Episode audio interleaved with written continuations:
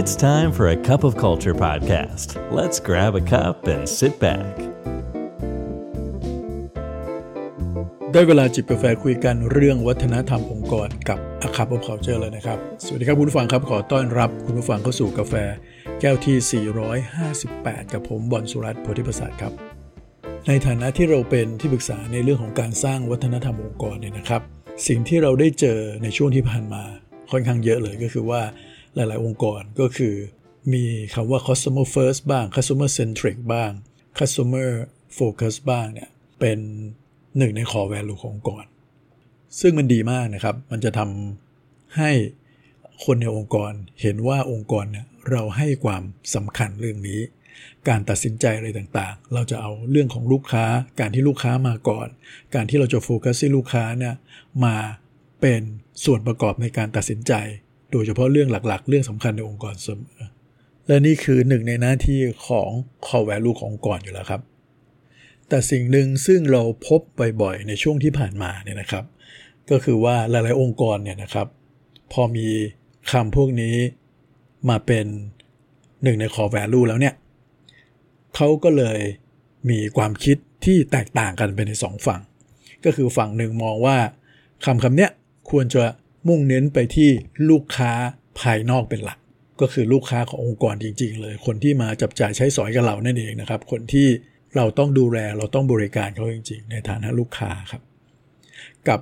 องค์กรในกลุ่มหนึ่งเนี่ยนะครับ ก็อาจจะมองว่าคำว่าลูกค้าเนี่ยหมายถึงลูกค้าภายนอกก็ได้ และหมายถึงลูกค้าภายในได้ด้วยเช่นเดียวกันคำว่าลูกค้าภายในก็หมายถึงหน่วยงานแผนก หรือกลุ่มคนที่เราจะต้องเอ่อ ทำงานร่วมกับเขาเพราะนั้นเวลาเรามองก็มองว่าเขาเป็นลูกค้าเรา เราจะได้ดูแลเขาจะได้บริการเขา เสมือนคล้ายๆ กับวิธีคิดที่มีกับลูกค้าภายนอกนั่นเอง ฟังแบบนี้ก็ดูดีถูกไหมฮะเนี่ยแหละครับตอนนี้จะมีมุมมองสองฝั่งนี้ แล้วเราเจอในกลุ่มลูกค้าของเราค่อนข้างมากนะครับในวันนี้เนี่ยในฐานะที่เราพูดถึงเรื่องของการสร้างองค์กรอย่างต่อเนื่องมาโดยตลอด ก็เลยอยากจะให้ ผู้ฟังเนี่ยได้มองมุมมองของทาง a c a p of Culture ที่มีเกี่ยวกับเรื่องนี้นะครับ ว่าเราเห็นด้วยกับวิธีการไหนมากกว่าครับ ก่อนอื่นเลยนี่ต้องเล่าแบบนี้ก่อนครับว่าไอ้คำว่าลูกค้าภายในองค์กรเนี่ยนะครับ มันเกิดขึ้นได้ยังไง มันก็เกิดขึ้นจากการที่ในช่วงหนึ่งซึ่งองค์กรเนี่ยแบ่งหน้าที่กันนะครับ เป็นหน่วยงานใครหน่วยงานมัน เพราะฉะนั้นมันก็จะมีหน่วยงานที่ หาเงินได้อ่าพูดง่ายหาเงินหารายได้ทำกำไรให้องค์กร กับหน่วยงานที่ไม่ได้มีส่วนเกี่ยวข้องกับการหาเงินเข้ามาในองค์กรนั่นเอง มันก็เลยมีคำว่า profit center คำว่า cost center บางองค์กรเป็น profit center อย่างเช่น sales marketing อะไรพวกนี้ก็เป็น profit center โดยตรง เพราะว่าเป็นคนเอาเงินเอาทองเข้ามาในองค์กร กับหน่วยงานบางหน่วยงานที่ดูเหมือนเป็น cost center ก็คือ อาพูดง่ายๆมีแต่รายจ่ายนะครับ HR นะครับ หน่วยงานแอดมินต่างๆ หรือ finance บัญชี จัดซื้ออะไรพวกนี้นะครับ ก็ดูเหมือนว่าเป็นหน่วยงานที่ไม่ได้ก่อเกิด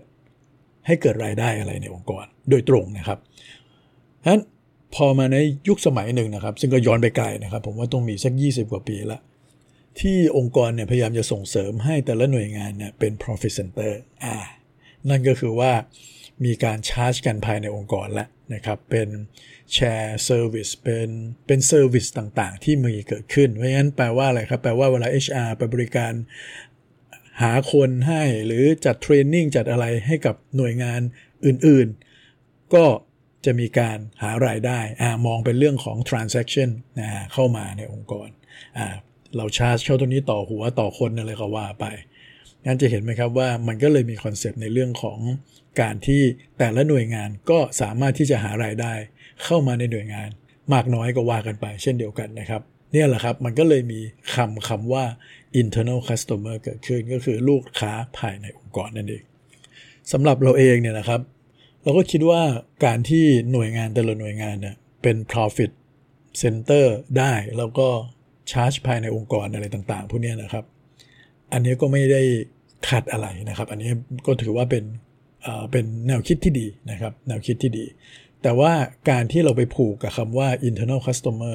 อันนี้แหละครับ ไม่ค่อยแน่ใจเท่าไหร่ว่าเป็นวิธีการคิดที่ดีหรือเปล่า เพราะเราต้องถามจริง ๆ ว่าเพื่อนร่วมงานของเราเนี่ยนะครับ แม้ว่าเขาจะไม่ได้อยู่หน่วยงานฝ่ายหรือแผนกเดียวกับเราก็ตามเนี่ย แล้วเราเนี่ยคอยอาพูดไงทำงานให้เขาคอยสนับสนุนเขา คอยให้ข้อมูลเขา คอยเอางานเขามาทำ แล้วก็ส่งกลับไปให้เขาพวกนี้ทั้งหลายแหล่เนี่ยเขาเป็นลูกค้าเราจริงๆเหรอเราควร treat เขาเป็นลูกค้าจริง ๆ หรือเปล่าหรือจริง ๆ แล้วเราต้องการความสัมพันธ์ในมิติอื่นที่มากกว่านั้น เพราะว่าถ้าถูกมองเป็นลูกค้าขึ้นมาเนี่ยนะครับ แน่นอนครับ ความสนิทสนม ความใกล้ชิด ความเข้าใจกันและกัน มันคงได้ระดับหนึ่งนะฮะแม้ว่าเราจะมีคอนเซปต์เรื่องการที่จะไปฟังลูกค้าทำความเข้าใจลูกค้ามากยิ่งขึ้นก็ตามเนี่ย แต่เอาจริง ๆ ก็คือคนละองค์กรกัน เราจะเข้าใจยังไงเนี่ยก็ไม่มีทางหรอกครับที่จะเข้าใจกันและกันเหมือนคนอยู่ในบ้านเดียวกันถูกไหมครับ การที่มองเป็นลูกค้าเนี่ยนะครับมันก็อาจจะไปสร้างภาษาอังกฤษเขาใช้ว่า hierarchical dynamic เกิดขึ้นนะครับระหว่างกันได้ ก็คือมีการแบ่งว่าฉันเนี่ยเป็นคนที่เอาเงินมาให้เธอนะนั้นเธอต้องมาบริการฉันอะไรเงี้ยมันดีในแง่หนึ่ง แต่ว่ามันก็มีผลเสียหลายๆอย่างตามมาครับ เพราะว่าในปัจจุบันนี้เนี่ยองค์กรเราเน้นเรื่องของสปีดเราเน้นเรื่องของการเคลื่อนที่เร็ว การปรับตัวอย่างทันท่วงที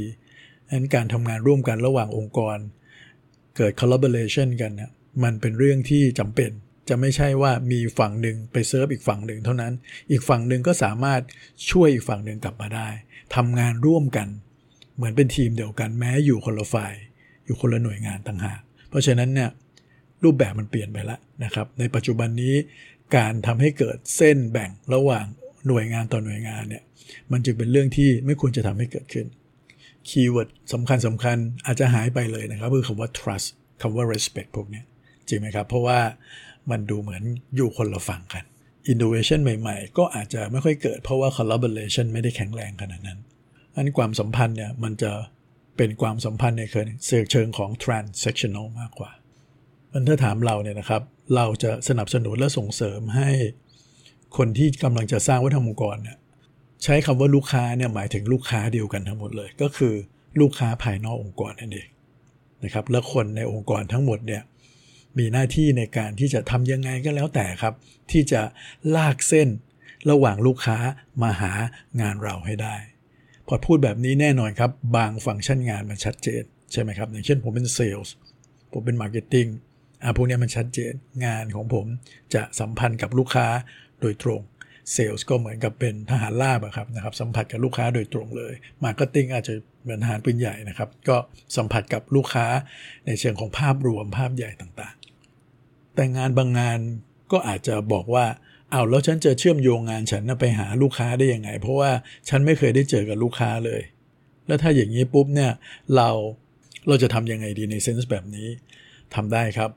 จริงๆ แล้วงานทุกงานในองค์กรเนี่ยสามารถเชื่อมโยงไปหาลูกค้าได้ทั้งหมดเลยนะครับยกตัวอย่างเช่นนะครับ อย่างเช่น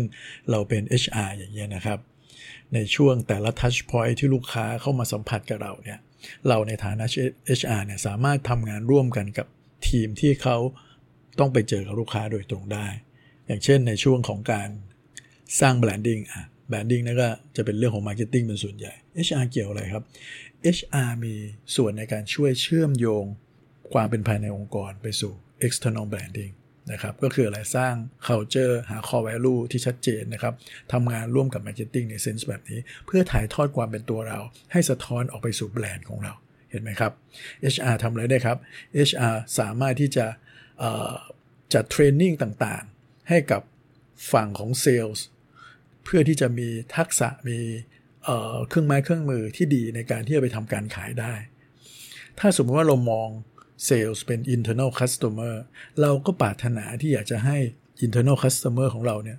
สบายใจหรืออประทับใจในการบริการของเราในฐานะ HR แต่ถ้าเราเรากับฝั่งของเซลล์มองลูกค้าคนเดียวกัน เห็นไหมฮะ มันจะข้ามช็อตไปเลยครับ ที่เราจะ ช่วยกันทั้งสองฝั่งที่จะทำยังไงให้ลูกค้าของเรา ซึ่งเป็นลูกค้าขององค์กรเนี่ยนะครับ ประสบผลสำเร็จผ่านการทำงานร่วมกันระหว่าง HR กับเซลล์เห็นไหมพอพูดแบบนี้มันต่างกันเยอะมากเลย การออกแบบโปรแกรมการทำอะไรต่างๆ จะคำนึงถึงผลปลายทางด้วย จะไม่ได้คิดว่าเซลล์ต้องการอะไร แต่เพียงอย่างเดียว ครับนี่ก็เป็นตัวอย่างของงาน HR แล้วผมก็เชื่อว่างานจัดซื้องาน Finance งาน IT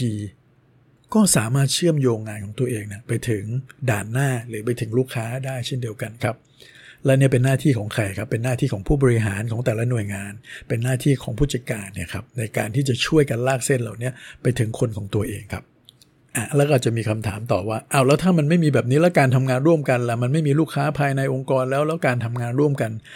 ภายในองค์กรทำยังไง ภายในองค์กรแนะนำให้ท่านมีตัว core value ตัวอื่นมาช่วยแทน นะครับอย่างคำว่า collaboration คำว่า teamwork คำว่าอะไรต่างๆ ถูกไหมครับ เป็นการสะท้อนถึงภาพการทำงานร่วมกันในองค์กรอยู่แล้วนะครับ เพราะฉะนั้นเราให้ภาพการทำงานร่วมกันในองค์กรต่างๆ เราเนี่ยทำงานแทนภาพของการเป็น internal customer จะดีกว่าครับ และให้ collaboration และทำให้พวก teamwork พวกเนี้ยมันไปเซิร์ฟลูกค้า ไปเซิร์ฟเป้าหมาย ไป serve vision ขององค์กรดีกว่านะครับ ที่จะแบ่งการเป็น ลูกค้าภายในภายนอก เพราะฉะนั้นถ้าถ้าผู้บริหารเนี่ยสื่อสารชัดเจนเลย ให้กับทุกคนในองค์กรว่าคำว่าลูกค้าของเรา คือลูกค้าคนเดียวกัน แล้วพนักงงานทุกคนไม่ว่าท่านจะอยู่หน่วยงานใดก็แล้วแต่นะมีส่วนในการสนับสนุนให้ลูกค้าเราประสบความสำเร็จ ให้ลูกค้าเราพึงพอใจ อันนี้ครับเมสเซจพวกนี้จะมีพลัง แล้วเราก็มาออกแบบกระบวนการทำงาน ตัวชี้วัดต่างๆ ในองค์กร วัฒนธรรมองค์กร ให้มันสนับสนุนให้สิ่งนี้เกิดขึ้น ผมว่าน่าจะเป็นทางออกที่ดีกว่าครับอะแล้วอย่างนี้บางคนก็เลยถามว่าไอ้คำว่าลูกค้าภายในมันก็เลยใช้ไม่ได้เลยเหรอมันอาจจะยังใช้ได้อยู่นะครับนะครับสำหรับองค์กรที่เป็น conglomerate ใหญ่ๆ หรือเป็น group of company ใหญ่ๆ แล้วมีบริษัทในเครือเยอะๆ แล้วในบริษัทในเครือของท่านเนี่ย ก็ support กันและกันทำธุรกิจ ร่วมกันและกันด้วยนะครับ อย่างเช่น บางบริษัทเนี่ยเขามีการแยกหน่วยงานไอทีออกมาเป็นบริษัทแยกต่างหาก บางบริษัทเขามีแยกหน่วยงาน marketing ออกมาเป็นบริษัทต่างหาก แล้วบริษัทพวกเนี้ยทำการสนับสนุนทั้งภายในองค์กรด้วย แล้วก็ลูกค้าภายนอกด้วย อันนี้พอเป็นไปได้ครับ เพราะการที่ท่านทำแบบนี้นะท่านตั้งใจอยู่แล้วให้ว่าต้องการให้องค์กรแต่ละองค์กรเนี่ยแยกกันโดยอิสระแล้วมององค์กรแต่ละองค์กรเสมือนคนละองค์กรกัน